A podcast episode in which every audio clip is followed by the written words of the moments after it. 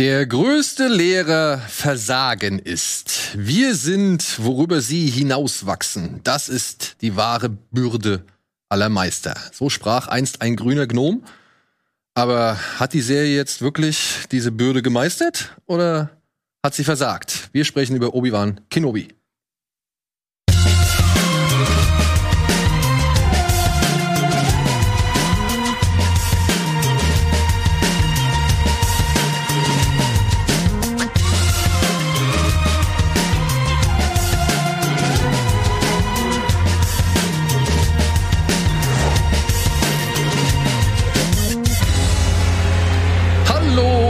Herzlich willkommen zu einer neuen Folge Bada Binge in traumhafter Besetzung mit Eddie und mit Andy. Denn es geht heute, ja, um was soll es anders gehen als um Star Wars, beziehungsweise um Obi-Wan. Können wir noch mal Kino. ganz kurz auf die Close von mir schalten? Und Sie hier noch mal das Ding da ein bisschen? Ja, besser. Das passt schon. Wunderbar, wunderbar. Hi. Ob das jetzt so viel besser ist. Naja. So, liebe Freunde, was geht bei euch in der Hut? In der Hut. Was habe ich denn, was haben wir denn, was habe ich noch gestern Nacht noch angeschmissen, als sie Top Gun, oder? War das der Anfang von Top Gun? Nee, das Nee, war Beverly- das war oh. und weißt du was, als du gerade, ich habe das den Anfang von Beverly Hills Cop 2 angemacht nochmal Stimmt. und wir haben auf diesen geilen Beat gewartet. Und gerade als so als ich die Tür zugemacht habe, ging der los, obwohl Ich muss mal erklären, wir waren gestern bei dir zu Besuch und als wir gegangen sind, hast du noch mal einen Film angemacht. Für alle, die nicht dabei gewesen sind, um die Story auch zu verstehen. ich dachte, das erschließt sich aus dem Kontext, aber ja, du hast natürlich recht. Aber wir haben vorher auch noch ein bisschen was geguckt. Ein paar Comedy, Stand-ups und so. Und diese schöne Szene von Mando? Mando, wie er seinen neuen Flieger besteigt, beziehungsweise seinen neuen Flieger zum ersten Mal testfliegt. Das war die beste Folge von Boba Fett. Ja, mit, Mm, ja. Könnte fast sein, ja. Die andere die fand nicht so und die andere fand es nicht so, die Boba Fett rettet äh, Sequenz. Mo- mo- Mochtest du nicht so? Die ich davor und die wir uns davor angeguckt haben. Oh doch, die war auch gut. Liebt ihr ja. Ich mag halt davor den Aufbau nicht.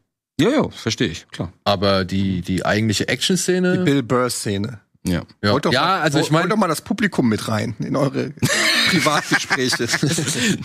äh, Folge, was ist es? Neun? Fünf? Ach so. Keine Ahnung. Folge 9 der zweiten Mandalorian-Staffel haben wir zuvor geguckt und uns wieder darüber aufgeregt, warum er die Maske abzieht, aber uns dann darüber gefreut. wie Er musste sein Gesicht scannen. Ja. Auch wenn das überhaupt keinen Sinn macht. ja, ja. Egal. äh, ja, und dann halt über gefreut, wie Bill Burr immer mehr Anspannung im Gesicht kriegt und dann halt eskaliert und am Ende nochmal einen tödlichen Schuss auf eine imperiale Basis abfeuert. Mit der Ey, Musik war alles gut. Und dann Und er lebt ja noch, er kann wiederkommen. er kann wiederkommen. Ne? Als What Abtrünniger. the hell you think I'm doing? Hurry up.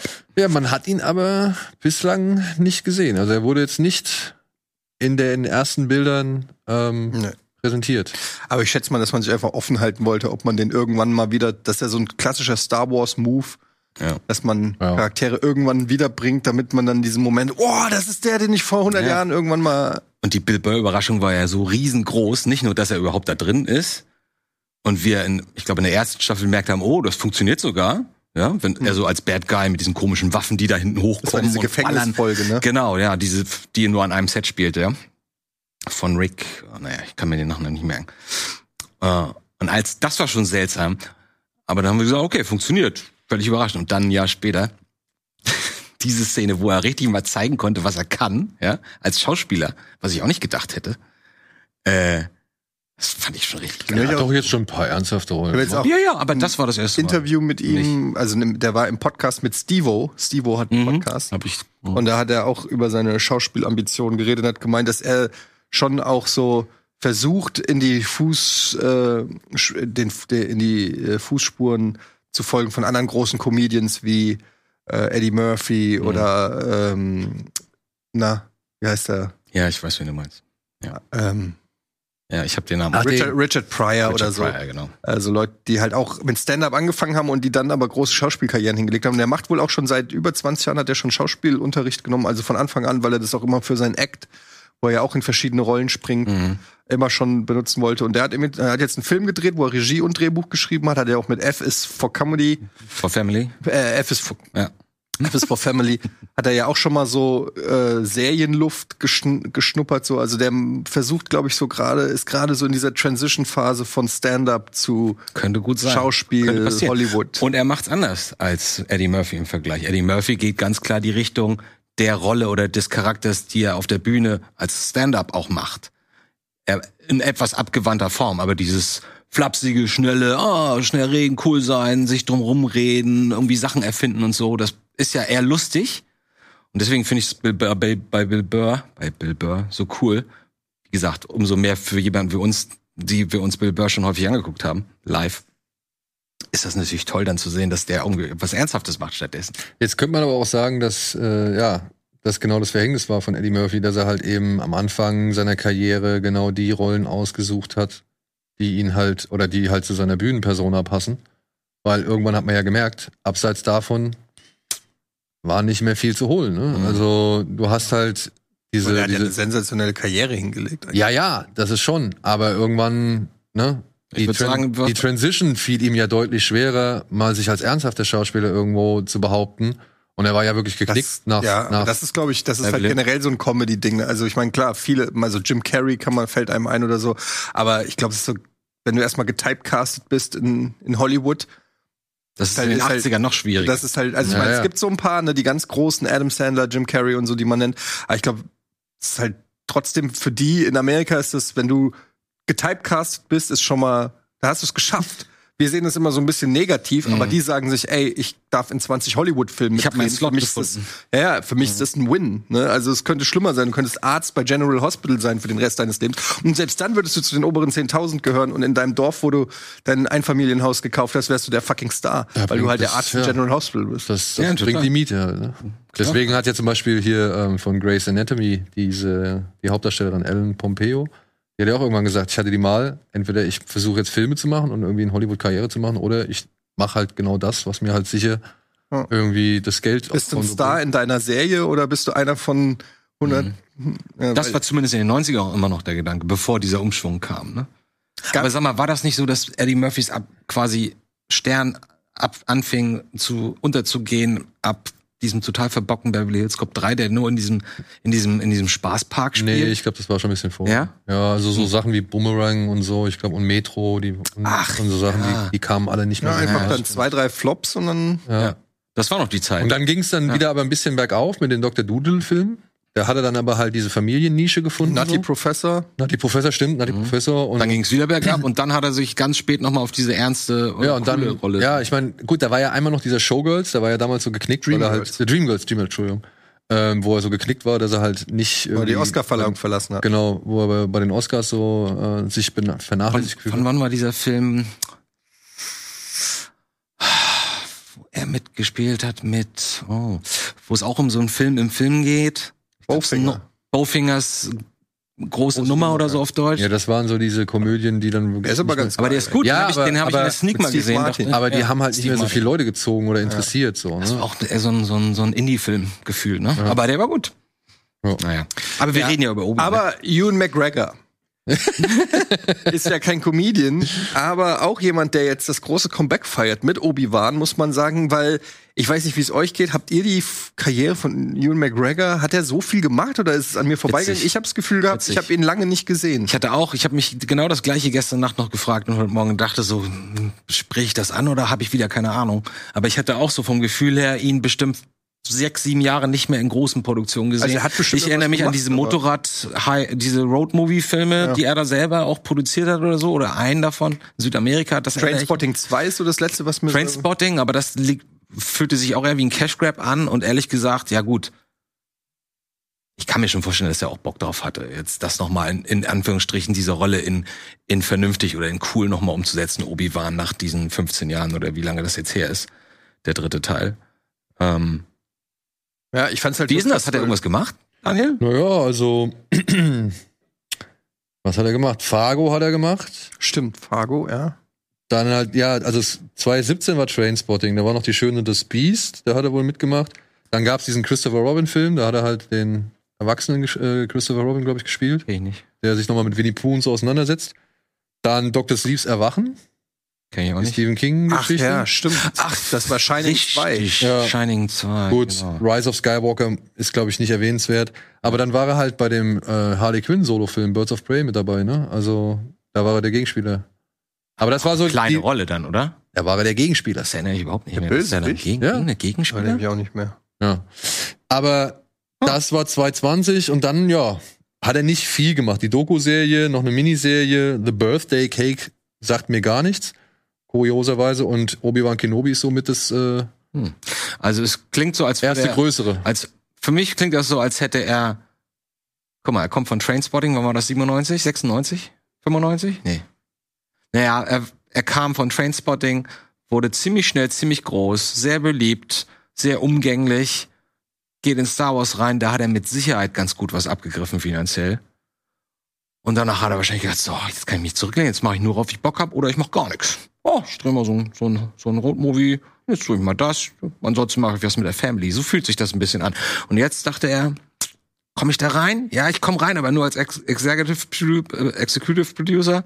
Ein bisschen Mitspracherecht, ein bisschen Entscheidungsmitgewalt. Was den Charakter angeht, hat er ganz groß erzählt, dass er da irgendwie mitreden wollte. Hab ich Ja, ich meine, wen hättest du nehmen wollen, ne? Äh, War der Einzige, ja. Er ist, er ist perfekt, um, sag ich mal, diese Figur weiter zu erzählen. ja. Und äh, ich denk mal, er war sich auch bewusst, dass sowohl Lukas-Film bewusst ist, wie wichtig er ist. Und ja, wie sehr viel oder wie viel von ihm Ich würde abhängt. so gern wissen, was da für ihn abgefallen ist, ey. Weiß ich nicht. Kohlemäßig meinst Ja, du? für Obi-Wan die Serie. Da wird schon ordentlich was geflossen Das sein. glaub Also die hatten auf jeden Fall gute Laune bei der Star Wars Celebration. Ich fand das schon, äh, schon sehr bezeichnend, wie er auf die Bühne kam. Du hast, ähm, ja, Saal wurde dunkel, Duel, Duel of the Fates von einem Chor gesungen, live vor Ort, Ja, schwillt ja. an, so rotes Licht, Nebel. Und er kommt halt erstmal auf die Bühne, sagt natürlich Hello there. Ich wollte gerade fragen, hat er Hello ja, There ja, gesagt? klar, hat er das Okay. gesagt. Ja, Wieso und- Hello there? Das ist doch sein Signature-Satz. Ja? Wo er gegen den komischen Roboter Jedi, Dark Jedi, wie heißt der noch? Ja, und das Grievous. sagt er doch zu R2 als allererstes. Nee, er sagt so, das kommt von, er springt von der Decke in diesem Hangar in, Epi, in Attack of the Clones. Versteckt er sich unter der Decke. Unten ist Darth Grievous mit den ganzen Clone-Troopern. Und dann lässt er sich runterfallen, landet direkt vor ihm, kommt hoch und sagt, Hello there. Da kommt das ursprünglich her. Ja, aber es ist doch eigentlich das, was Obi-Wan ähm, in Teil 4 das erste Mal zu R2 sagt. Guten Tag, du. Das meinst du? Ja, genau. Ah, das kann auch sein. Ah, okay, Hello there auf Englisch. Ja, ja. Guten Tag, du. Das fand ich immer sehr sympathisch. Als aber ich, also, ich meine, das, das, das ist das, das haben sie wahrscheinlich Ursprungsding. darauf aufgebaut. Und genau, und, und Aber das Meme kommt aus der Szene. Ja, Also das wird immer wieder. Aber ich denke mal, Ja. wie gesagt, das ist das, was Guinness aufgebracht hat und was dann äh, Hugh McGregor in den Prequels wahrscheinlich dann weitergemacht hat, weil Okay, Es also er sich. kam rein, hat Hello there gesagt, ihr fucking Nerds. Zumindest sind wir nicht bei Trainspotting gelandet. und und Hayden Christensen kam direkt hinterher und meinte halt, ja, we are back, ne? Und äh, das war für die Leute dann natürlich äh, ein schöner Grund zum Jubeln. Hat das war ein geiler Auftritt, ey. Ich muss es einfach sagen. Also es, das, das, der Chor ist nach wie vor Hammer. Und das live gesungen, so mit der ganzen Euphorie, die dabei ist, 3000 Leute ungefähr oder noch mehr. Und ey, es war Gänsehaut, also auf jeden Fall. Also für den Kontext, liebe Zuschauer, falls ihr es nicht begriffen habt und wir ja so häufig reden, als wäre die Kamera nicht da. Daniel war in Anaheim letzte Woche. Ja, aber das habe ich Er ja war schon. live vor Ort. Ich will es nur noch mal offiziell ganz klar sagen. dass der hält da. Sag mal, als, als ähm, Hayden da reinkam, hat er gesagt, hier, this is where the fun begins. Nee. Ah. Obwohl, warte mal, Hätte ich jetzt mitgerechnet. müsste ich, müssten wir mal gucken. Also wir haben ja alles Mögliche aufgenommen, was hoffentlich dann am Sonntag als Beitrag auf dem Kanal landet. Ach, da kommt das. Genau. Und ich hoffe, da ist es mit dabei. Ich dachte, wir gucken schon ein bisschen was. Aber nee, sagtest du gestern, dass das. Genau. Ja, wir müssen jetzt erstmal, ne? Ja, Uli hat alles im Schnitt und so, die sollen alles schön zurecht machen. Aber ja, und da dann die ersten beiden Folgen gucken, Das das, war schon, das war schon beeinflussend, sage ich jetzt. das glaube ich. Das glaube ich. Ich hatte auch nicht so. Naja, da kommen wir gleich hin. Ja, Probleme. genau. Kommen wir gleich hin, können wir eigentlich äh, direkt dann machen. Wir müssen jetzt einmal einen kleinen Superspot zeigen, aber der, Wollen einen kleinen Superspot sein. okay, wir wollen einen kleinen Superspot zeigen, denn diesen Film, ja, den solltet ihr euch unbedingt anschauen. Der startet diese Woche im Kino. Und danach gibt's direkt eine kleine Zusammenfassung zu unseren ersten drei Episoden von Obi-Wan Kenobi.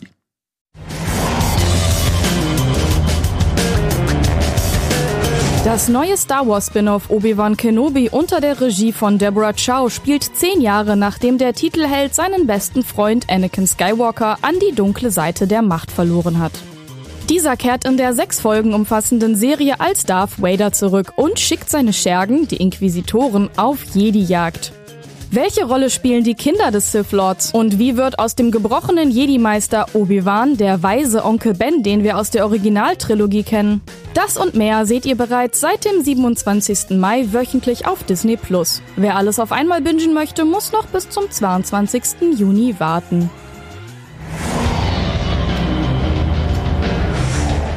Ja, drei Folgen sind bislang erschienen. Es gab vorab keine Screener. Also sie haben nichts vorab rausgebracht. Das erste, was man gesehen hat, war wirklich dann am Starttag. Mhm.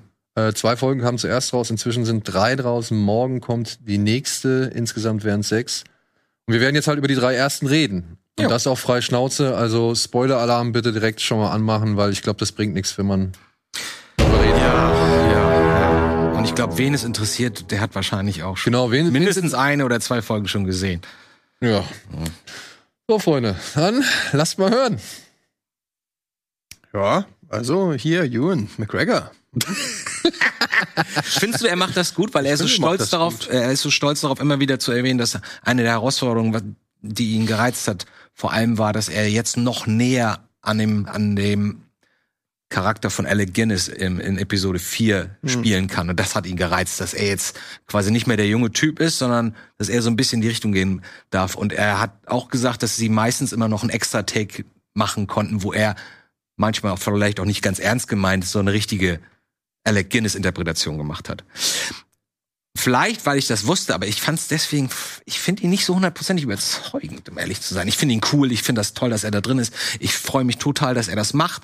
Und ich, wie gesagt, ich bin auch nicht total unzufrieden mit dieser Serie. Ich gucke mir das gerne an, aber das hätte, mich jetzt interessiert, ob ihr beide, weil er so viel, so viel Hype dafür bekommt, dass er das so geil macht. Und genau das ist mir gerade nicht aufgefallen, deswegen wollte ich das mal fragen. Also ich finde schon, dass er der geringste Anlass zur Kritik an dieser Serie ist. Also Mhm. okay. Ich habe mich an einer Stelle gewundert, das war in Episode 2, als er so ein bisschen doch sehr erschüttert darüber reagiert hat, als Reva, die dritte Schwester der Inquisitoren, als die ihm sagt, das Finale meinst du, ne? ja genau, als die ihm sagt, dass Anakin noch am Leben ist und jetzt Lord Vader Das ist. fand ich so. geil gespielt von ihm. Das fand ich, ich fand's auch geil gespielt. Ich habe mir nur gedacht, aber eigentlich Müsst ihr das nicht wissen? müsste das nicht wissen. Das also ist jetzt so eine zumindest inhaltliche Frage, nicht eine, wie er das Weil, weil das Ding ist, äh, ich habe dann noch mal, weil man sieht sogar in diesem Rückblick, am Anfang der ersten Episode gibt's ja so einen Rückblick von Mhm. Episode 1 bis 3. Und man sieht sogar die Szene, wo sich Obi-Wan die Überwachungsvideos anschaut, wo, Jünglinge. ja, nee, nicht Jünglinge, aber auch, wo dann halt Anakin vor Palpatine kniet Mhm. und er sagt so, ja, Anakin ist nicht mehr, erhebt euch jetzt Lord Vader. Also er nennt ihn sogar schon Lord Vader und Obi-Wan hat das gesehen. Ah. Aber er hat ihn ja danach umgebracht. Ja, genau. Also beziehungsweise er hat ihn auch, das- das- insofern verstümmelt und gedacht, okay, der ist tot. So, so habe ich es mir dann auch erklärt. ich, aber finde, ich war ich finde, man kann schon den Case machen, dass er gedacht hat, dass er nach Revenge of the Sith, Sith, Sith, Sith gedacht hat, dass der tot ist. Mhm. Aber ich, die Vorstellung, das spielt ja zehn Jahre nach den Events, ist dann halt, okay, in den zehn Jahren hast du nichts mitgekriegt. hat niemand in der Jedi-Welt mitgekriegt, dass der Imperator Niemand einen neuen Kumpan an seiner Seite hat, der der mächtigste Sith-Lord ist. Und ihr habt keine Ahnung, wer das sein Die hätten könnte. den eigentlich auch spüren müssen, genauso wie Obi hätte eigentlich jeder Jedi das spüren müssen. Ja, gut, das noch mal, das ist noch mal gesondert, dass du die Erschütterung in der Macht hättest du spüren müssen. Aber rein logistisch, ich meine, Vader ist ja zu dem Zeitpunkt zehn Jahre lang, der ist ja wirklich Active Duty, ne? Also der Ja. ist ja wirklich unterwegs in der Galaxis, macht, also wie ich das mitgekriege, ich habe ja die Serien nicht geguckt, aber der ist ja aktiv. Der ist ja hier und da unterwegs, äh, organisiert Sachen, baut seinen, seinen Dungeon da aus und ist ja irgendwie gefürchtet. Also er ist ja nicht einer irgendein Mysterium, was nie in Erscheinung tritt innerhalb dieser Galaxis, sondern der ist ja schon, Er hat eine Präsenz. er ist eine Präsenz. Er hat einen Auftrag, er ist am Start, er ist der, die rechte Hand, die rechte Hand des Imperators. Jeder kennt ihn, jeder hat ihn gesehen. Das muss in irgendeiner Form doch mal bei einem der verbleibenden Jedis. Ja, ich glaube nicht, dass es bei einem der verbleibenden Jedis nicht angekommen ist. Also ich glaube nicht, dass es nicht noch irgendwelche Jedis gibt, die davon wissen. Weil der hier der Safti-Bruder, Mhm. der am Anfang in der Bar ist, der ist ja auch auf der Flucht und der weiß ja genau, warum er auf der Flucht ist. Also irgendjemand, also zumindest weiß er, dass es die Inquisitoren gibt und ich denke mal, sich herzuleiten, dass Vader diese Inquisitoren ins Leben gerufen hat, was ja halt nun mal äh, Kanon ist in der Geschichte, ähm, das sollte der mitbekommen haben.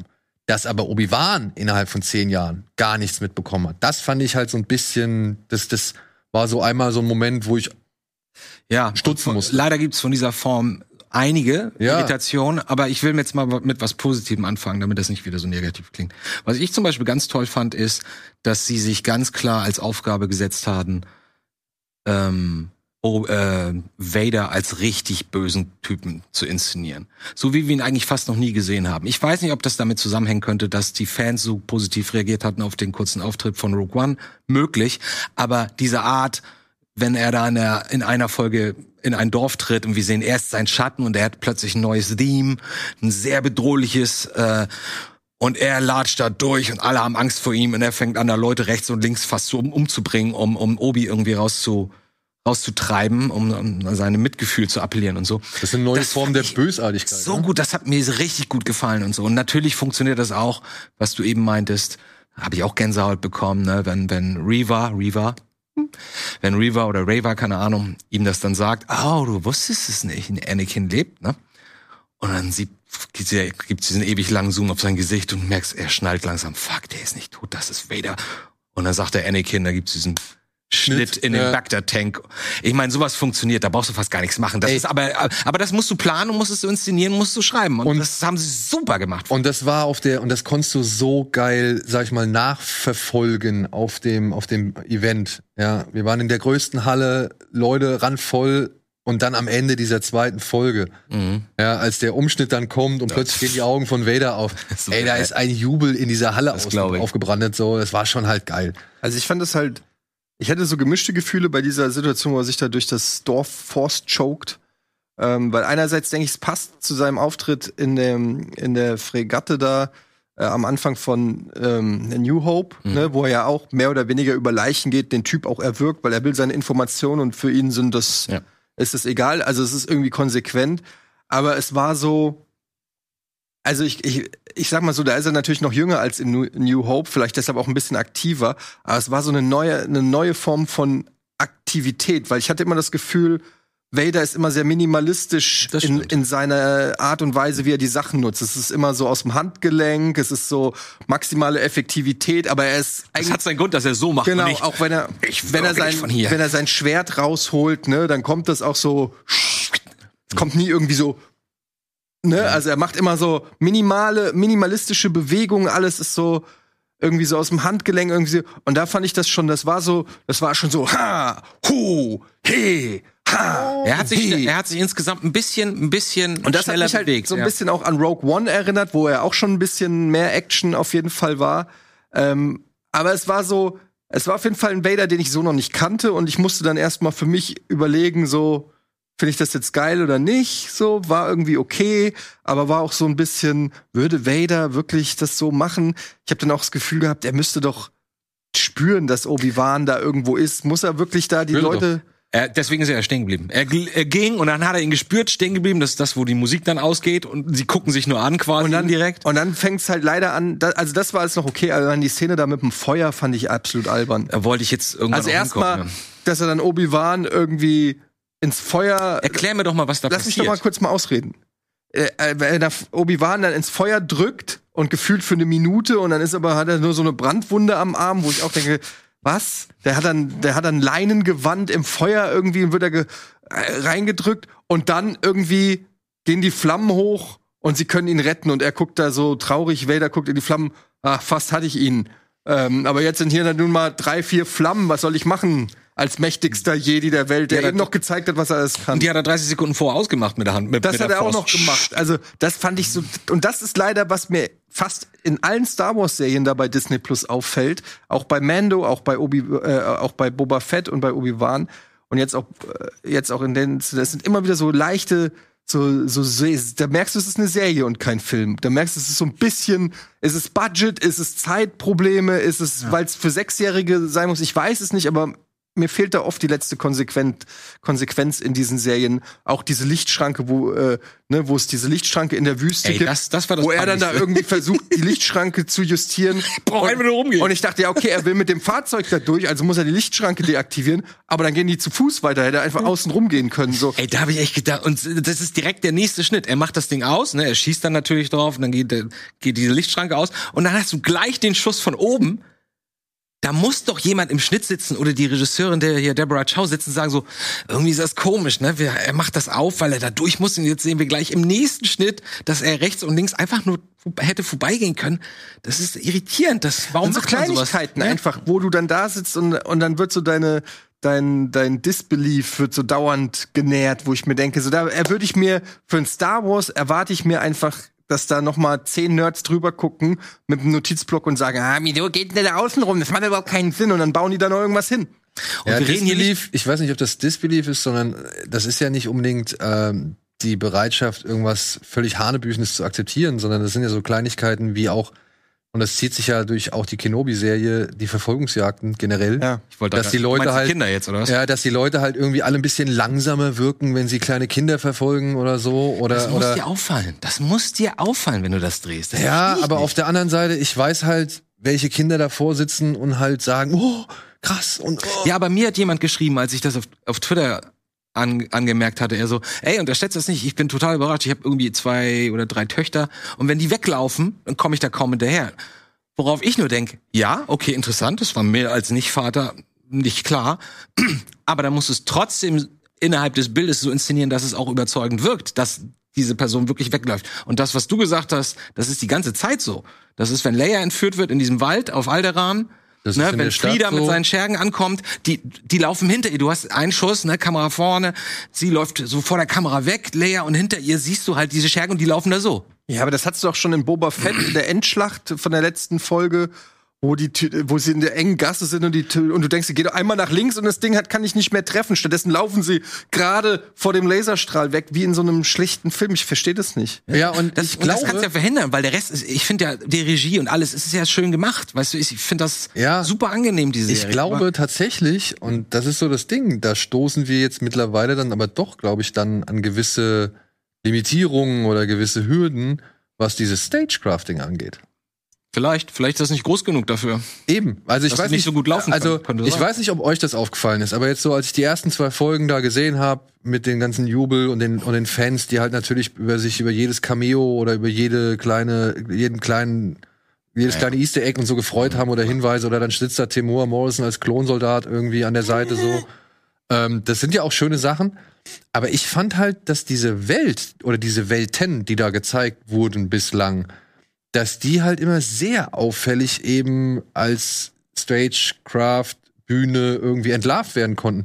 Es gibt diesen einen Moment, da tritt äh, Bail Organa zu Lea ran und die unterhalten sich auf dem Balkon, ja, und gucken da über die Stadt von, von Alderan. Mhm. Und ich dachte nur so, Alter, warum sieht denn das alles so clean aus? Genauso, wenn sie halt, wenn, wenn, äh, wenn, wenn Obi-Wan dann nach Daiju kommt, also die Stadt, in der Leia da gefangen wurde, oder beziehungsweise in der Der Gangsterplanet. der Gangsterplanet, ne? Da muss ich halt auch sagen, vergleich das jetzt noch mal und selbst mit der Villeneuve-Version Version von LA in Blade Runner 2049, die ja auch weiter und irgendwie cleaner war, aber dafür halt auch nebliger oder irgendwie dunstiger. Und auch die wirkte meiner Ansicht nach noch lebendiger. Und ich finde, diese, diese ganzen Settings, die sie da haben, sind alle irgendwie sehr weit und sehr clean halt. Und, also ich gebe dir recht, ich habe das auch, also dummerweise, wenn man irgendwann mal versteht, wie das funktioniert ne, und worauf man zu achten hat, dann erkennst du es auch relativ schnell, die Stagecraft leider, was ich auch nicht erwartet hätte. Aber was mir auch davon auf, dabei aufgefallen ist, und das macht's ne, nämlich auch nicht besser, die Sets waren immer, die richtigen Sets waren nie richtig groß. Nee. Die Straßen sind immer so, du hast immer das Gefühl, das ist eine Straße und eine Ecke. So, egal auf welchem Planeten. Du hast eine Straße und eine Kurve und eine Ecke. Ja, und dann schießen sie mal von hier, dann schießen sie mal von hier. Das erinnert mich an so alte Game One Folgen. Ja, oder wie- wo du wie im so Set Heidepark. hast und aus ja, aus so zehn verschiedenen Perspektiven. Es Aber du hast das Gefühl, es ist doch das Gleiche, nur aus einer anderen Perspektive. Ja, so. und Du hast so ein Heidepark-Feeling. Du bist jetzt in der Westernstadt, im Hansapark. Ja, ja, genau. So, das hab's, das ist so. Und ich weiß nicht, ob das Jammern, wie gesagt, auf hohem Niveau ist, weil Naja, die es, haben sich ja sehr Es viel sieht Mühe ja schon gemacht. gut aus. Ich Ja, will ja ja. gar nicht sagen, dass das schlecht aussieht. Ich sage nur, vergleich mal die Hütte von Obi-Wan in Episode 4 ja, wo Luke das, das Schwert überreicht bekommt, eben mit der Höhle, in der er jetzt am Anfang von Episode 1 lebt.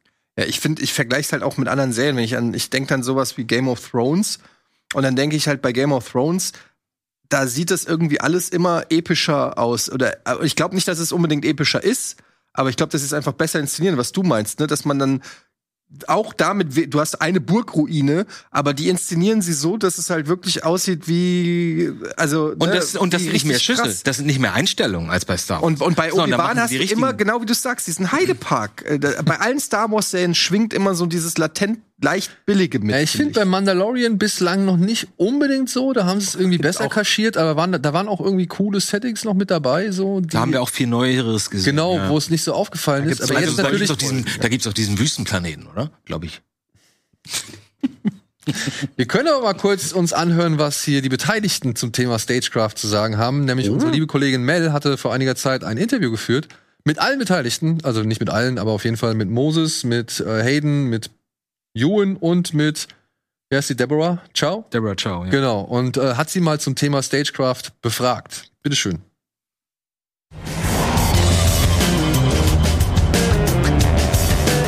How much of Kenobi was shot in the volume and how much on location and why?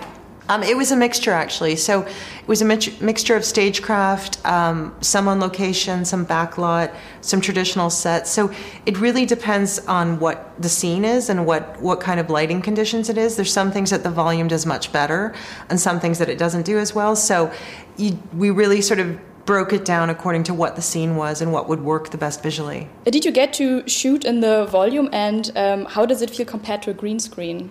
Yeah, the volume uh, is amazing. Uh, you know, obviously we, we did a lot of the blue screen and green screen work in the prequels, but now they have the environments for you. Um, and I- remember the first time I, I walked into the volume, I was just so taken with it. I mean, you're you're in Star Wars. It's it's quite the experience.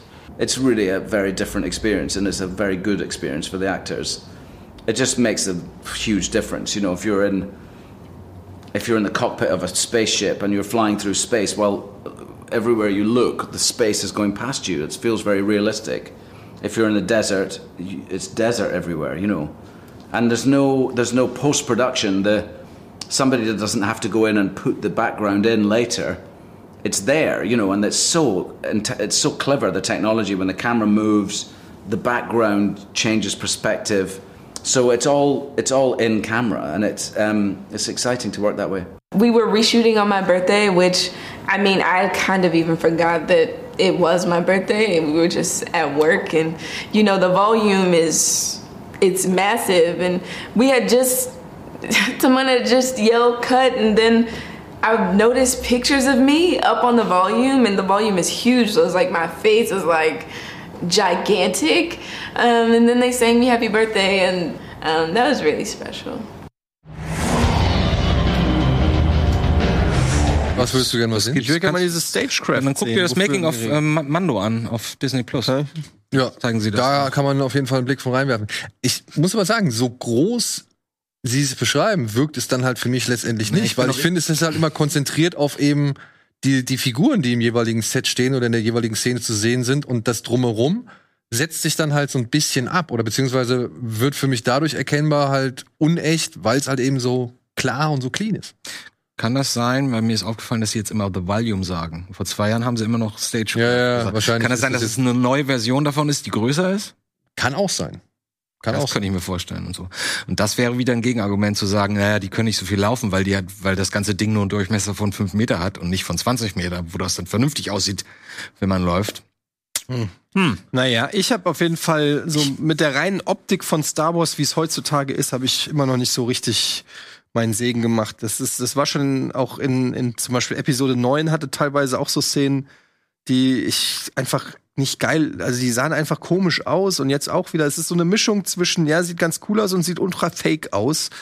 Und ich bin immer noch nicht so hundertprozentig warm geworden. Bei, bei Boba Fett ist es mir am meisten aufgefallen, da hatte ich das Gefühl, die haben eine Gasse, die sie immer aus drei verschiedenen Perspektiven filmen. So, äh, was du gesagt hast, mit Heidepark trifft's halt echt genau. Ich habe dieses Heidepark-Feeling habe ich in ganz vielen Szenen. Und dann habe ich wieder so Momente, wo die Schauspieler eigentlich glänzen, wo ich dann denke, hier so, äh, jetzt hier Owen Wilson, Owen Wilson. Ian Oder- McGregor? Ja, Ewan McGregor und wie heißt der Schauspieler, Hayden? der Owen, Onkel Owen spielt? Ah, äh, Joe Edgerton. genau, Joe Edgerton. Da, da denke ich dann mal, okay, da glänzt die Serie, weil das könnte aus einem Star Wars Film sein Mhm. oder so, ne? Da sind die, die Schauspieler sind on point, die Kostüme, alles sieht richtig gut aus. Und ich ertappe mich immer wieder dabei, wie ich denke, wäre es nicht besser gewesen, daraus einen richtigen, teuren 200 Millionen Dollar Film zu machen, zweieinhalb Stunden, anstatt sozusagen mit dem gleichen Budget das zu strecken auf, auf acht Stunden Das war ja der eigentliche oder Plan. sechs Stunden. Sie hatten ja Regie und, und, äh, und Drehbuchautor schon drin. Und dann ist Solo gefloppt. Und dann haben sie das alles eingestampft und haben es jetzt wieder rausgeholt. Äh, Ja. Haben die- die Scripts überarbeitet. Nicht immer. Teilweise ist es das gleich identische Skript noch von dem ersten Autoren. Ähm, ja, Aber Solo aber- zum Beispiel fand ich sah eigentlich ziemlich gut aus. Also Solo fand ich einfach so vom Look her relativ nah an, an Star Wars, wie man's wie man's kennt. Also ich habe jetzt nicht verfolgt, bei welchem Film die welche Techniken benutzt haben oder so, aber äh, das fand ich sah alles recht recht noch wertig aus. Obi-Wan hat immer immer so Hit and Miss. Mal sieht's Mhm. ganz cool aus und mal sieht's Heidepark aus. Ja. ja. Ja, ich war am Anfang auch ein bisschen skeptisch, was die, sag ich mal, Story angeht, so, aber ich glaube, je länger ich drüber nachgedacht habe, umso mehr habe ich mich damit angefreundet, weil für mich ging eigentlich, also ich finde, es schließen sich ein paar Lücken, die ich ganz nett finde. Es entstehen aber auch ein paar Fragezeichen, die ich bislang nicht so wirklich äh, verstehe oder wie sie das irgendwie aufgreifen oder auflösen wollen. Ich finde es aber schon plausibel zu sagen, okay, wir entführen Leia, weil womit willst du ihn sonst aus der Reserve hocken? Damit ist aber auch die, die, sag ich mal, Angst, dass es sich wieder darum, oder dass zu sehr auf Luke der Fokus irgendwie ist, ist dadurch ganz schön genommen worden, fand ich. Finde ich auch, ja. Ähm, ich muss sagen, die Schauspielerin macht's nicht unbedingt schlecht. Ich finde, was sie ihr in den Mund legen oder die Sätze, die sie ihr teilweise zu, zu sprechen geben, die fand ich halt eher ein bisschen unglücklich. Die, die spiegeln so ein bisschen das unglückliche Händchen mit Kindern im Star Wars-Universum Die, die wieder. neunmal klugen Kinder, die irgendwie so smart sind wie Erwachsene. Ja, aber ich meine, dafür, dass die Verfolgungsjagd irgendwie, sag ich mal, dass die sie nicht laufen oder kriegen oder keine Ahnung, die sich da so ein bisschen dumm anstellen, da kann sie halt eigentlich auch nichts für. Also ich will die, die Schauspielerin da für nichts irgendwie blamen. Ich finde halt die Story, wie gesagt, je mehr ich darüber nachdenke, umso besser gefällt sie mir eigentlich, weil es muss ja auch irgendwie einen Grund dafür geben, warum sie zum Beispiel ihren Sohn irgendwann Ben nennt. Und wenn das zum Beispiel eine Erklärung oder Teilerklärung dafür ist, dann finde ich das irgendwie eigentlich ganz nett. Dann, dann äh, werden da ein paar gewisse, sag ich mal, Ringe oder wieder Kreise geschlossen. Ja gut, aber die Chance hätte sie auch noch gehabt im äh, hohen Alter durch die Erfahrung, die sie mit Obi-Wan dann Ja, aber ich meine, sie hat ja Obi-Wan nie getroffen, so gesehen, ne? Also sie hat, also in Episode 4. Das, sie hat ihn ja nur gesehen, wie er da halt gegen Vader kämpft. Dann und dann hat hätte, sie, ich wollte gerade sagen, dann hätte sie die, die Nachricht an ihn ganz anders aufgenommen. Weißt du? Also die R2-Nachricht. Ihr seid unsere einzige Hoffnung. Ja. Obi-Wan. Äh, General Kenobi, vor vielen Jahren habt ihr meinen Vater in den Klonkrieg. Der hätte sie gesagt, hey Kenobi, alter Mann, alter Freund, ja, aber ey, ich brauch mal wieder deine Hilfe. du, Vader Vielleicht tritt ihm auch gegenüber und sagt, das letzte Mal, als wir uns begegnet sind, war ich der Schüler Jetzt und du der nicht der Meister, jetzt Meister. bin ich der Meister. Ich Was weiß auch- auch noch nicht, wie das klappen soll. Das funktioniert eigentlich auch nicht. Ja, vielleicht, vielleicht gibt's jetzt eine schöne Trainingssequenz mit Obi, dass Obi jetzt irgendwie trainiert und, und irgendwie sich nochmal bereit macht Wer für den Kampf. ihn? Oder meint er, gut, meinst du, trainiert sie allein? Nee, ach, naja, wird natürlich von, von, von Qui-Gons Geist trainiert. Also ich glaube, Qui-Gon wird nochmal auftauchen. Das, ohne Grund teasen sie das nicht an. Ja, also das glaube ich schon, dass der nochmal irgendwie zumindest als Geist in Erwähnung tritt.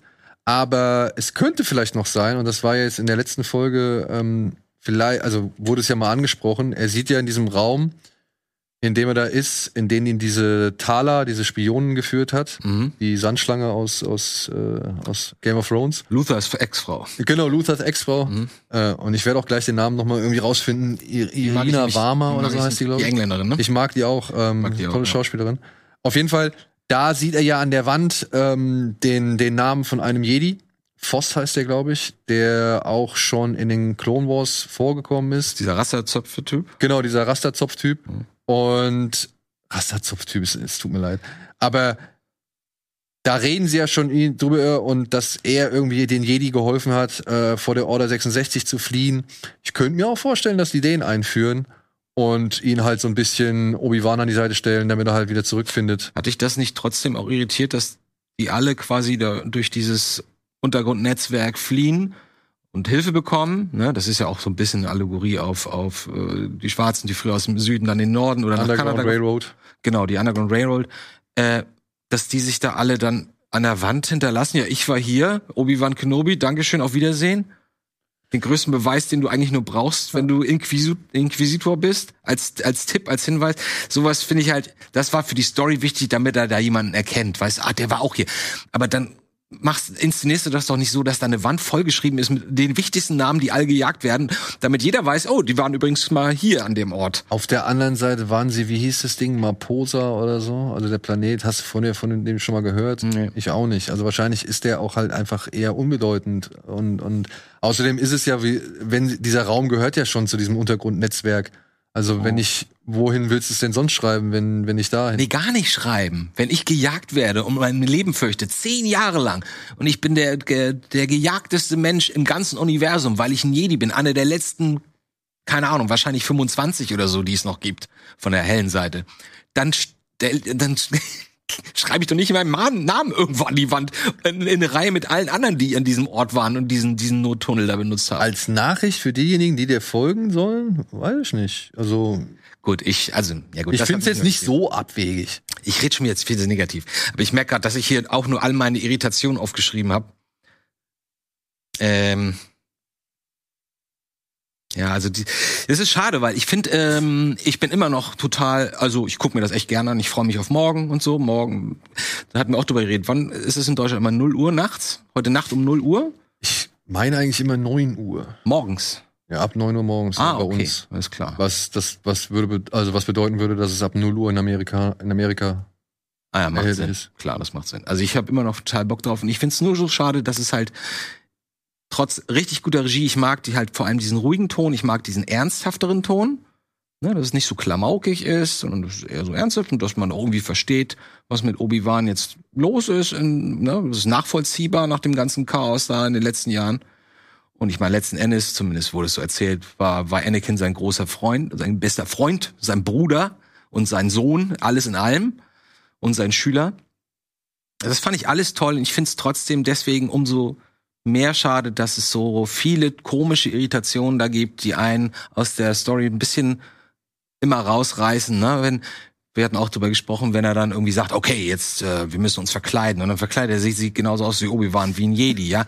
Denkst du, mh, oder er geht äh, auf, in der ersten Folge auf dieses Schiff, auf dieses Transportschiff, ja, und das, ist das erste hat er gerade sein sein Schwert aus der irgendwo in der Wüste ausgegraben, ja. Er ist da irgendwo hin so, hier grab ich mal. Ding dong, da ist das Schwert. Das habe ich ein bisschen irritiert, aber okay, das könnte Technik sein. Und ich Jedenfalls- meine, ich meine, es war sogar ein Klappspaten der Bundeswehr, den er mit ja, das habe ich auch gedacht. Jedenfalls, und dann steigt, dann sehen wir sie von hinten und dann, da merkst du wieder, was, was vielleicht meiner Meinung nach der Haken ist.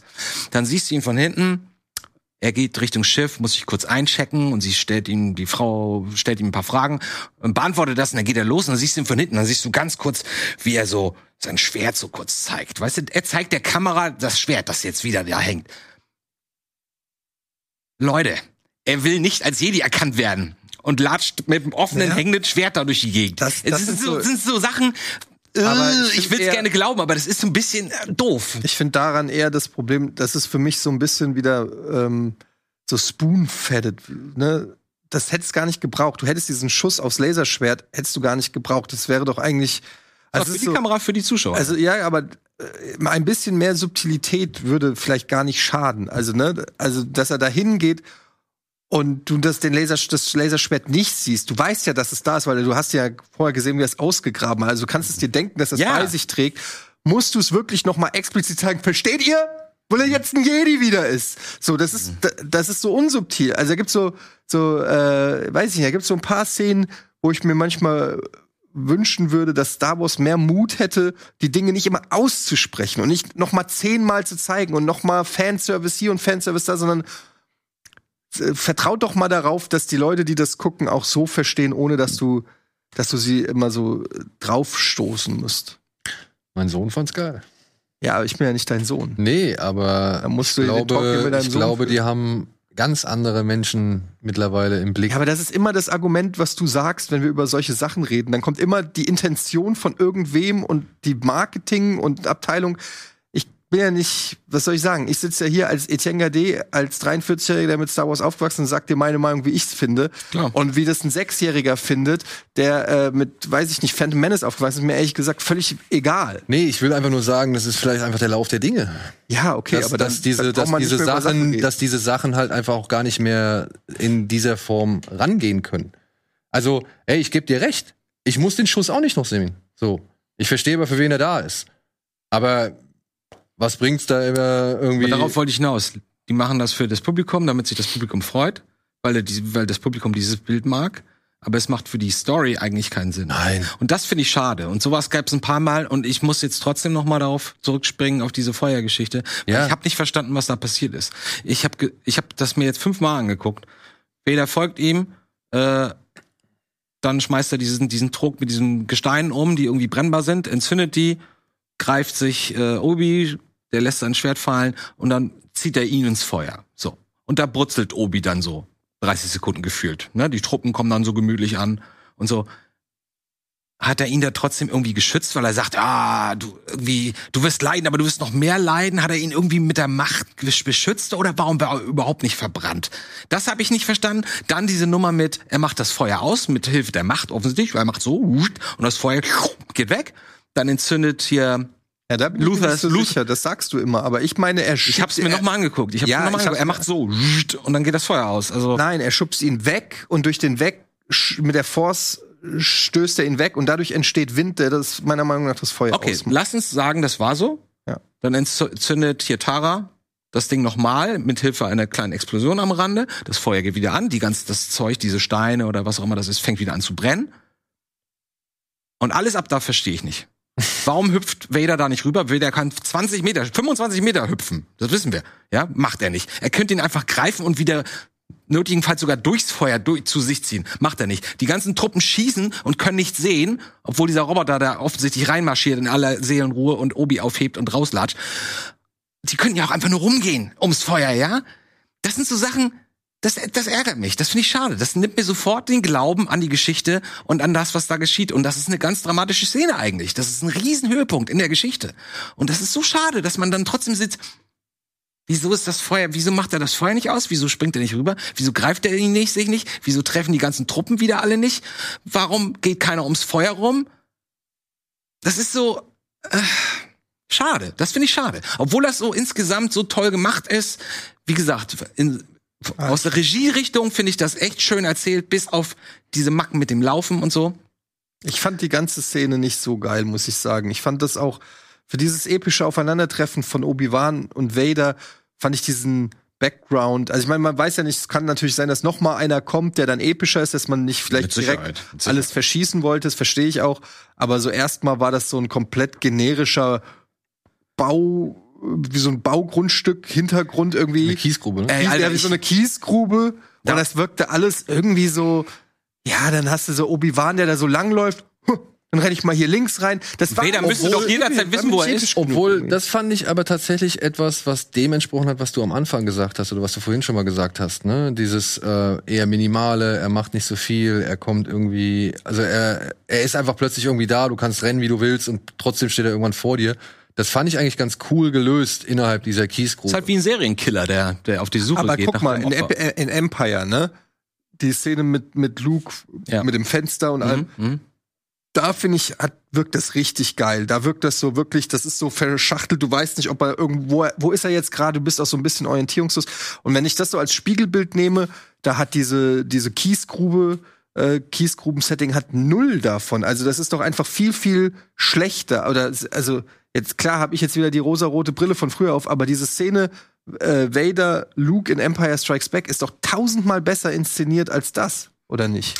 Also Wie gesagt, das den bietet Anfang- Oder habt ihr gar nicht das den bietet Anspruch sich doch, also genau. Ich habe die ganze Zeit überlegt, was sage ich denn oder sage ich es lieber gar nicht, weil sobald Obi da eingelaufen kommt in diese Kieskuhlenhügel, ja, bin ich auch sofort in meiner Kindheit in meiner Kieskuhle, in der ich Jahre verbracht habe. diese ja? geile Totale, wenn du halt die beiden siehst. Und äh, du sie- siehst nur, und ich dachte mir schon so krass, die sind ganz schön mutig, sie zeigen gar nichts. Sie gehen in das billigste Set und du siehst nur am Horizont so ein paar Lampen von irgendwelchen hohen Towern oder so. Und ich denk so krass, okay, dann kommt Vader und dachte, ach, das machen sie, okay. Sie suchen sich das denkbar minimalistischste Set, um den größtmöglichen Kontrast zur letzten Konfrontation zu zeigen. Da waren sie auf Mustafa, Lava rundherum, rumfliegen, auf, äh, irgendwo rumhängen und kämpfen, kämpfen. Hier absolutes Gegenteil. Du siehst nichts, es ist dunkel, du, du hast keine Ablenkung rundherum. Ich verstehe, was die Idee dahinter ist. Auch um in zweieinhalb Folgen den tatsächlichen Höhepunkt dann noch mal größer zu setzen. Da stehen sie dann wahrscheinlich auf dem gelandeten Star Destroyer oben, auf dem ne, Deflektorschild oder irgend so ein Quatsch, keine Ahnung. Aber der, du brauchst natürlich sowas, um dich noch zu steigern. Trotzdem sehe ich das und ich habe die ganze Zeit gedacht, das ist meine Kieskuhle, das ist meine Kieskuhle, da steht Vader in der Kieskuhle, da, da ist es Darth Vader, da ist die Kieskuhle. Ich konnte das nicht abschalten. Das fand ich auch ein bisschen schade. Und ich wusste aber nicht, ob ich das war. Jetzt kommt ihr hierher und das erste, was sie sagt, ist Kieskuhle, Kieskuhle. Weißt du? Äh, Ja, aber so sieht's halt aus. Also, ja, was, was willst du machen? Ja, ja. Und, ich bin und ich bin auch bei Eddie, Entschuldigung, ich bin auch bei Eddie, äh, denn das ist natürlich viel logischer in einer total verschachtelten Welt wie diese Bespin, dieser Bespin-Schacht mit irgendwelchen komischen Geräten, niemand versteht, was da los ist. Vader kann sich in jeder kleinen Ecke verstecken, ja, der kommt dann plötzlich von links raus und das ist logisch. Hier hast du in dieser Kieskuhle ein paar Hügel und es ist schon ein bisschen komisch, dass der dann plötzlich, ups, dann kommt er von rechts, ja. Aber du hast die, du hast die Weite und die Dunkelheit. Also ich finde, das ist schon auch. Ja, damit spielen sie, ne? Dass sie auch, dass er, dass Obi nicht sieht, weil er durch sein eigenes Schwert auch geblendet ist. Genau. Dass er hinter dem Schwert nicht sieht, was. Und das fand ich ich verstehe das alles. Ich finde das auch gut, aber es hat leider nicht so gewirkt, wie ich dachte, es hätte wirken können. Naja, ich fand's halt einen geilen Auftakt. Ich fand die, die Jagd und das Vader irgendwie aus irgendwelchen äh, anderen Winkeln oder Ecken kommt, irgendwie als gedacht oder obwohl Obi mag- eigentlich weggerannt ist. Eigentlich so. auch, ja. Äh, fand ich cool. Bei mir hört's halt mit dem Feuer, spätestens mit dem Feuer auf. Also das, das, Das hat dem Ganzen noch mal oben den. das CGI-Feuer, das fand ich halt, das sah nicht schön aus. Ja. Ähm, und der ganze Ablauf, der war auch Quatsch. Der, der sieht halt von, also der wirkt halt einfach nur, ja okay, wir haben jetzt hier eine Serie und wir dürfen noch nicht zum Ende kommen. Ja, vor allen Dingen, also ich meine, die Vorstellung, dass auf der Rogue One einfach einer ein bisschen Benzin hinschüttet und ein Feuerzeug macht und das Thema ist Vader sagt, erledigt. oh, God damn Well, it. Tschüss. What we gonna do? I'm just a power. Das ist fast ich, bin der. Mächt- ich bin der mächtigste Jedi, aber was soll ich da machen, Leute? Ich bin auch kein Zauberer. Du hast wieder Sand in der Schuhe. Ja, also das ist so ein bisschen, äh, das ist das, was mich immer dann so stört. Äh, Ich verstehe viele Zugeständnisse, die man machen muss an Sechsjährige, an was auch immer. Das, da habe ich mich längst mit abgefunden. Aber ich finde halt trotzdem, die, al- also die alten Filme, Star Wars ist ja nicht so erfolgreich geworden, weil die Sechsjährige damals alles, alle gesagt haben, hö, verstehe ich nicht, was, was meint der? Sondern die haben uns einfach damals vielleicht auch ein bisschen mehr zugetraut. Und das würde ich mir einfach dann wünschen, dass man das den heutigen Sechsjährigen auch wieder zutraut. Und wenn sie was nicht verstehen, müssen sie halt ihren Papa fragen, sagen, Papa, was ist denn da jetzt? Und dann sagt der Papa, ja, guck mal. Und dann Ich zeig dir, ich ja, und dann wird das. es halt erklärt, aber warum muss denn alles so spoon-fetted-mäßig äh, heutzutage sein? Ich weiß nicht, das, das, das nervt mich und ich habe das schon das Gefühl, dass das äh, zugenommen hat, seit Disney das Ganze übernommen hat. Dass es einfach wahrscheinlich so eine Firmenstrategie ist oder keine Ahnung, irgendwas, wo du immer das Gefühl hast, nee, aber da muss jetzt noch der Slapstick rein, da muss noch das schlaue Kind rein, da muss noch, da, äh, die haben so ein paar Trademarks, die immer irgendwie gecheckt werden müssen, habe ich das Gefühl und das nervt mich. Aber ne, ich bin trotzdem natürlich freue ich mich, wenn Obi-Wan auf Vader trifft. So, dass es generell hat das natürlich auch so viel Potenzial. Und es ist ja auch eine, eine Seite, also dass man Vader mehr sieht und einfach mehr Aktion hat. Wir haben ja immer darüber geredet bei Rogue One. Naja, ehrlich gesagt, das ist der krasseste Bösewicht, den die Filmgeschichte je gebracht hat, so der ikonischste zumindest, ja. Und eigentlich sieht man fast nie was von dem. Man hat eigentlich relativ wenig Screentime für ihn. Meistens sagt er nur irgendwas und dann ist er auch schon wieder kaputt und wirft den Imperator vom Maul und das war's auch schon. Also der hat jetzt ja eigentlich de facto für den Fame, den er hat, hat er noch gar nicht so viel abgeliefert. Und jetzt hat er mal die Chance, auch mal ein bisschen zu zeigen, warum ist Vader eigentlich so böse? Was macht er eigentlich? Was macht ihn eigentlich so krass? Und da finde ich dann diesen Choke-Auftritt, kann ich mir erklären. Okay, wie gesagt, hat er in New Hope auch gemacht. Aber dann kannst du doch nicht an so ein paar publiken Flammen dann plötzlich an deine Grenzen stoßen. Dann lass doch irgendwie ein Raumschiff runterfallen oder irgendwas passieren. Denk dir halt irgendwas aus, warum es gerade, warum Obi-Wan gerade in letzter Sekunde noch entkommt. Das kann, da kannst du doch dich mal hinsetzen mit deinen 20 Autoren, Das verstehe ich mal auch nicht. ein Abend lang äh, Und, und, wenn, wenn sie und wenn sie selbst wenn sie nur wirklich dieses diese ich habe Angst vor Feuer Geschichte ein bisschen minimal nur angeteased hätten, es wäre ja nicht unlogisch nach der Vergangenheit. Das ist ja wie bei Game Ja? of Thrones, der, wie heißt der? Ja, ich weiß. äh, Der Berg, der Mountain. The Mountain. Ah, nee, der ich, Hund, der Hund, ich, ich, Der Hund. Ich wollte, ich wollte auch nicht sagen, dass ich das gut fände, aber dann hätte ich das noch halbwegs nachvollziehen können, was da Warum sollte Vader in der Rüstung Angst vor Feuer haben? Mann, ich sag doch nicht. Ich sag doch nicht, dass ich das geil fände. Ich sag nur, dann hätte es noch halbwegs Sinn gemacht, Ja. Ähm, Nein. aber es- dass er, dass er nicht da durchgeht, meinst du? ja. Okay, dann sage ich noch einmal was Positives. Wisst ihr, was mir auch noch mal positiv sehr gefallen hat? I am what you made me. Ja. Äh, weil da dachte ich, oh, also wir reden davon, dass ähm, Obi und und Vadi sich das erste Mal begegnen und dann oh, du, oh du, ja, und dann what have you become? fragt Obi Wan ihn dann so und dann sagt Vader total wütend und ein bisschen frustriert. Ich meine, das ist ja eine AI-Stimme, aber trotzdem. Äh, nee, das doch, es ist eine AI-Stimme. Nein, das ist James Earl Es Jones. ist die AI-Stimme von James Earl Jones. Das basiert auf den ganzen Sprachtakes. Das ist alles Fake.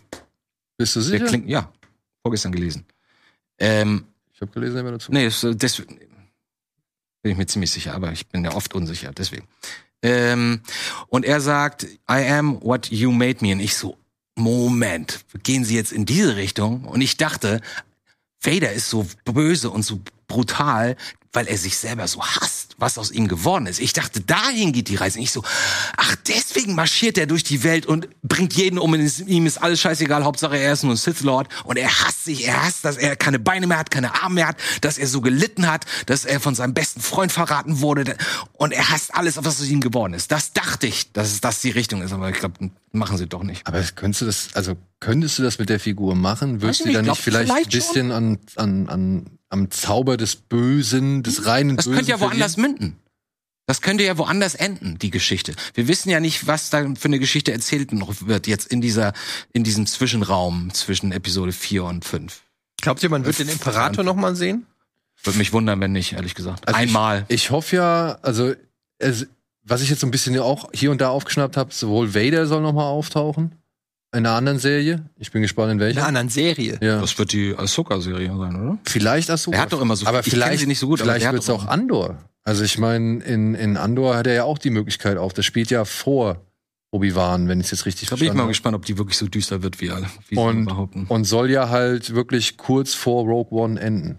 Also das ist der Plan. Und ich könnte mir vorstellen, dass man da Vader auch noch mal sieht. Da wäre ich auch voll für zu haben, weil wir haben ja alle gesagt, was, was sollen diese Typen da bei Rogue One, die sind mir alle egal. Stell dir vor, wir kriegen jetzt eine Geschichte, gucken danach nochmal Rogue One und merken Ja, dann, und dann oh, ist- jetzt ist es plötzlich ganz dramatisch. Also wenn sie alle sterben. damit irgendwie den Film Ja. noch mal ein bisschen emotional aufladen Ja, können, cool. fine by me. Oh, wir müssen, wir müssen an Harry Potter denken, steht da? Wir müssen an Harry Potter denken, ja. Da weiß ich nicht so viel zu sagen. Gut. ist ganz gut zu Aber für ein endgültiges Fazit ist es halt natürlich auch noch zu früh. Aber ich bin trotzdem jede Woche freudig, in freudiger Erwartung auf die neue Folge. Ich Trotz dieser komischen Macken, wie gesagt. Weil ich mag, ich gebe dir recht, ich, die Geschichte in Gänze, wenn man es auf dem Papier sich vorstellt, finde ich das alles in Ordnung. Merkt man ja auch, weil, wie gesagt, wie lange ist Solo her? Wie, fünf Jahre? Zwei. Boah. Ja, 16? 17. 17, Bei 16? 2017, ja. Ne, da gab's ja schon die Story. Ja. So. Und sie haben nicht viel verändert, weil wenn du mal reinguckst, Welche Story gab's da schon? die Geschichte hier. Die haben sie da schon geschrieben. Das waren halt, wie gesagt, So. ein anderer Regisseur und ein anderer Drehbuchautor. Und sie haben, und jetzt kannst du noch gucken, dass teilweise für die einzelnen Folgen die teils, ich glaube, die zweite Folge zum Beispiel ist komplett unüberarbeitet. Es ist immer noch der gleiche Drehbuchautor von damals. Und bei anderen steht immer der Drehbuchautor zusammen mit jemandem. Also da haben sie doch nochmal das Skript nochmal, nochmal überarbeitet. Das heißt, die standen wohl all die Jahre auch ganz gut dahinter. So. Und vielleicht aber- haben sie darüber auch Ian bekommen und er hat gesagt, oh super, lass uns, ich würde aber trotzdem ganz gern noch mal meinen Charakter ein bisschen mehr so und so und so. Aber selbst wenn sie halt Teile von damals übernommen haben, müssen sie ja trotzdem noch den, den Autor von damals nennen. Also der kriegt ja trotzdem noch einen- einen Writing Credit. Ja, aber nicht so deutlich. Nicht so deutlich, nö, aber Der steht dann irgendwann noch mal unten, ne? Ja. Story by und so, aber geht, ich ja. wollte nur sagen, das fand ich interessant, dass, dass sie schon so lange offensichtlich das geplant haben und immer bei der Story geblieben sind, zumindest bisher in den ersten drei Folgen im Groben. Weil die Geschichte finde ich eigentlich ganz spannend. Leia entführen, Obi-Wan rauslocken, böser, abtrünniger, äh, abtrünnige äh, Dark Jedi, die irgendwie Macht will, äh, die dann ihre Vorgesetzten umbringt. Sowas finde ich cool. Und ich finde sie auch, wie gesagt, die braucht nur gucken und ich finde sie cool und einmal das Schwert bewegen. Ich finde die auch schon. cool, Ich finde ich sie so cool. Ich verstehe diesen ganzen Hate nicht und ich würde es verstehen, wenn sie, wenn sie vielleicht nicht so überzeugend wäre als Schauspielerin, was ich überhaupt nicht finde. Aber auf Deutsch klingt sie komisch, das muss man sagen. Aber auf Englisch klingt sie geil. Also, und deswegen, Ich finde, Vader klingt auf Deutsch komisch. Da er hat eine sie- neue Stimme bekommen. Er hat eine neue Stimme bekommen und ich verstehe nicht, warum sie diese Stimme nicht auch noch irgendwie tiefer gekriegt So haben. bayerisch oder was? Na, Obi-Wan, hör mal, was machst du denn da hier? Das du, kommst mal hier rüber hier, Obi-Wan hier, ich hab hier noch was hier doch. Obi. Ja, Obi, Obi, komm doch mal hier rüber, komm hier doch. Ja. Ganz, nicht Deshalb ganz so schlimm, aber wir sind auf der die richtigen, wir sind in die richtige Richtung, ja. So. Ja, sicherlich. So, und jetzt schicken wir euch noch ins Theater, liebe Freunde. Denn ja, wir haben hier einen kleinen Link und zu dem muss ich ein wenig was erzählen. Es gibt nämlich seit einiger Zeit im Hamburger Meertheater das Theaterstück Harry Potter und das verwunschene Kind. Und jetzt vom 21. bis zum 27. Juni findet dort oder finden dort die House Pride Days statt. Ich habe mir sagen lassen, da müsst ihr dann oder da könnt ihr dann jeweils in den Farben oder Kostümen eures Hauses kommen. Also Gryffindor, Hufflepuff, Ravenclaw oder Slytherin. Und jeder Tag steht im Zeichen eines anderen Hauses. Also jeden Tag habt ihr die Möglichkeit, euer Haus, was euch am liebsten ist, irgendwie zu repräsentieren. Also es hat nichts mit der Pride Pride zu tun, sondern mit Harry Potter Pride. Vielleicht ist auch noch ein Pride Pride Hintergrund mit am Start. Okay. Wäre ja schön. Ja, Ich denke mal, das steht dahinter. Ist das nicht der Pride-Monat gerade, ja, ne? Ja. Und wie gesagt, ihr sollt gerne euer Haus repräsentieren an den jeweiligen Tagen, an denen es denn, wie gesagt, repräsentiert werden soll. Und alles weitere findet ihr unter diesem Link. Ist da, läuft da denn das schon das neue Theaterstück oder fängt das jetzt erst wieder an? Da läuft das neue. Also da läuft Ah, okay. dieses Theaterstück Harry Potter und das verwunschene Kind. Sag mal, das war doch so erfolgreich, glaube ich auch, ne? ich habe keine Ahnung. Ich glaube schon. Ich weiß es nicht. Ich habe es nicht gesehen, aber ich hörte, dass es sehr kreativ sein soll. Bislang ist der Kelch noch an mir vorübergegangen. Aber das Neugier. wird sich auch demnächst ändern. Spätestens, wenn wir mit Buch 7 durch sind. So, dann danke ich euch beiden recht herzlich für eure Einschätzungen und Eindrücke. Kommen wir denn dann noch mal wieder? Wenn die Ja, fertig wenn ist? die, wenn die sechs Folgen durch sind, würde ich sagen, kommen wir nochmal zusammen und ziehen ab. Ja, sollten wir schon machen, Fazit, ne? auch. Also das machen wir auf jeden Fall. Jetzt sind wir noch optimistisch. Ja, mal gucken. Also, Ich bin auch gerade so am. also ich, ich, wie gesagt, ich fand das Ende jetzt dann mit dem Feuer fand ich sch richtig schlecht, aber gleichzeitig gibt das ja immer die Chance, wenn man hier unten ist, dass es dann auch wieder so geht. Also, Ja, Ich bin auch gerade genau in der Mitte. Ich bin genau da. Ich bin motiviert und habe immer noch Vertrauen in zukünftige gute Folgen. Ähm, ich kenne aber auch andere Serien, wo du genau nach der dritten Folge dachtest, na, mal gucken, ob und dann auf einmal kackt's total ab. Ähm, Glaube ich aber ehrlich gesagt nicht. werden wir sehen. Vielleicht machen sie ja nicht mehr so viele Fehler in den nächsten drei Folgen. Vielleicht. Hoffen Sind wir das, sechs insgesamt, ne? hoffen wir das Beste. Die Frage ist halt echt, ob der Inquisitor in dieser Serie noch zurückkommt oder wie sie es halt machen wollen. Vielleicht ist das ein anderer. Auch von, von, Ja, wo warum kommt der her? warum Uta Pau kommt der her, ne? weil der in Rebels wieder da ist. Aber er sieht halt anders aus in Rebels. Ja, dich? aber- Der- der- ich meine, das ist ein ganz aber charakteristisches Cat Bane sieht halt auch anders aus und ist trotzdem bei. Den erkennst du aber ganz klar. Ja, aber er sieht trotzdem ein Stück an. Ja, ich bin neugierig. Und in Rebels spielt der Was Inquisitor. ist denn mit Darth Maul? Lebt der noch? Klar. Der lebt, Der lebt so, wie wir es in Solo gesehen haben, noch. Ja. Aber das heißt, jetzt da in Obi-Wan müsste der irgendwo auch aktiv sein gerade. Das Das heißt, ist jetzt auf, aufsteigender Crime Lord. theoretisch könnte jetzt. sein, dass wir auch Darth Maul sehen. Könnte auch sein, wenn sie War Ray halt Park diese. nicht auch da? Auf der war Ray Park nicht auch auf der in Anaheim? Der war nicht in Anaheim, nein. Oh, ich habe den irgendwo neulich bei Den haben sie auch. gesehen. Also Maul haben, Maul haben sie komplett rausgelassen. irgendwie. okay. Hm. Aber er könnte theoretisch da sein, weil diese ähm, Crimson Dawn Verbrecherbewegung, die hat ja was mit diesen Pikes zu tun, die jetzt schon bei Boba Mhm. Fett und so auch Thema waren. Mhm. Also da besteht auf jeden Fall die Möglichkeit, dass die da sind. Und ich glaube, sie müssen es, wenn dann auch alles vor Rebels platzieren, wenn ich es richtig verstanden habe. Letzte Frage, glaubt ihr, dass, dass Han Solos Freundin nochmal auftaucht, dass sie die nochmal ausgraben? Das ist halt das Ding. Das könnte ich mir halt vorstellen. Hier Kira oder wie sie heißt, ne? Ja. Frau, Frau Daenerys. Stimmt, die gibt's ja auch noch. Ja. Würde Also- interessieren, was sie aus der Serie noch rausholen oder ob sie das komplett begraben, sagen, okay, das hat nicht funktioniert. Vielleicht wird es auch Teil von Andor. Ich meine, Andor hat äh, offiziell jetzt 24 Folgen zugestanden bekommen.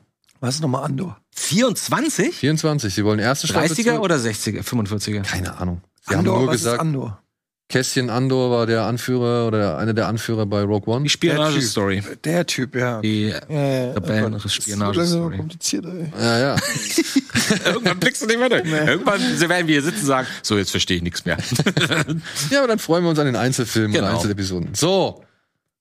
Und jetzt machen wir Feierabend. Vielen Dank fürs Zuschauen. Möge die Macht mit euch sein und mit allen anderen weiteren Bada Binge Folgen. Bis zum nächsten Mal oder halt eben bis Donnerstag bei Kino Plus. Bis dahin. Rebels Macht's gut. Unite. Tschüss.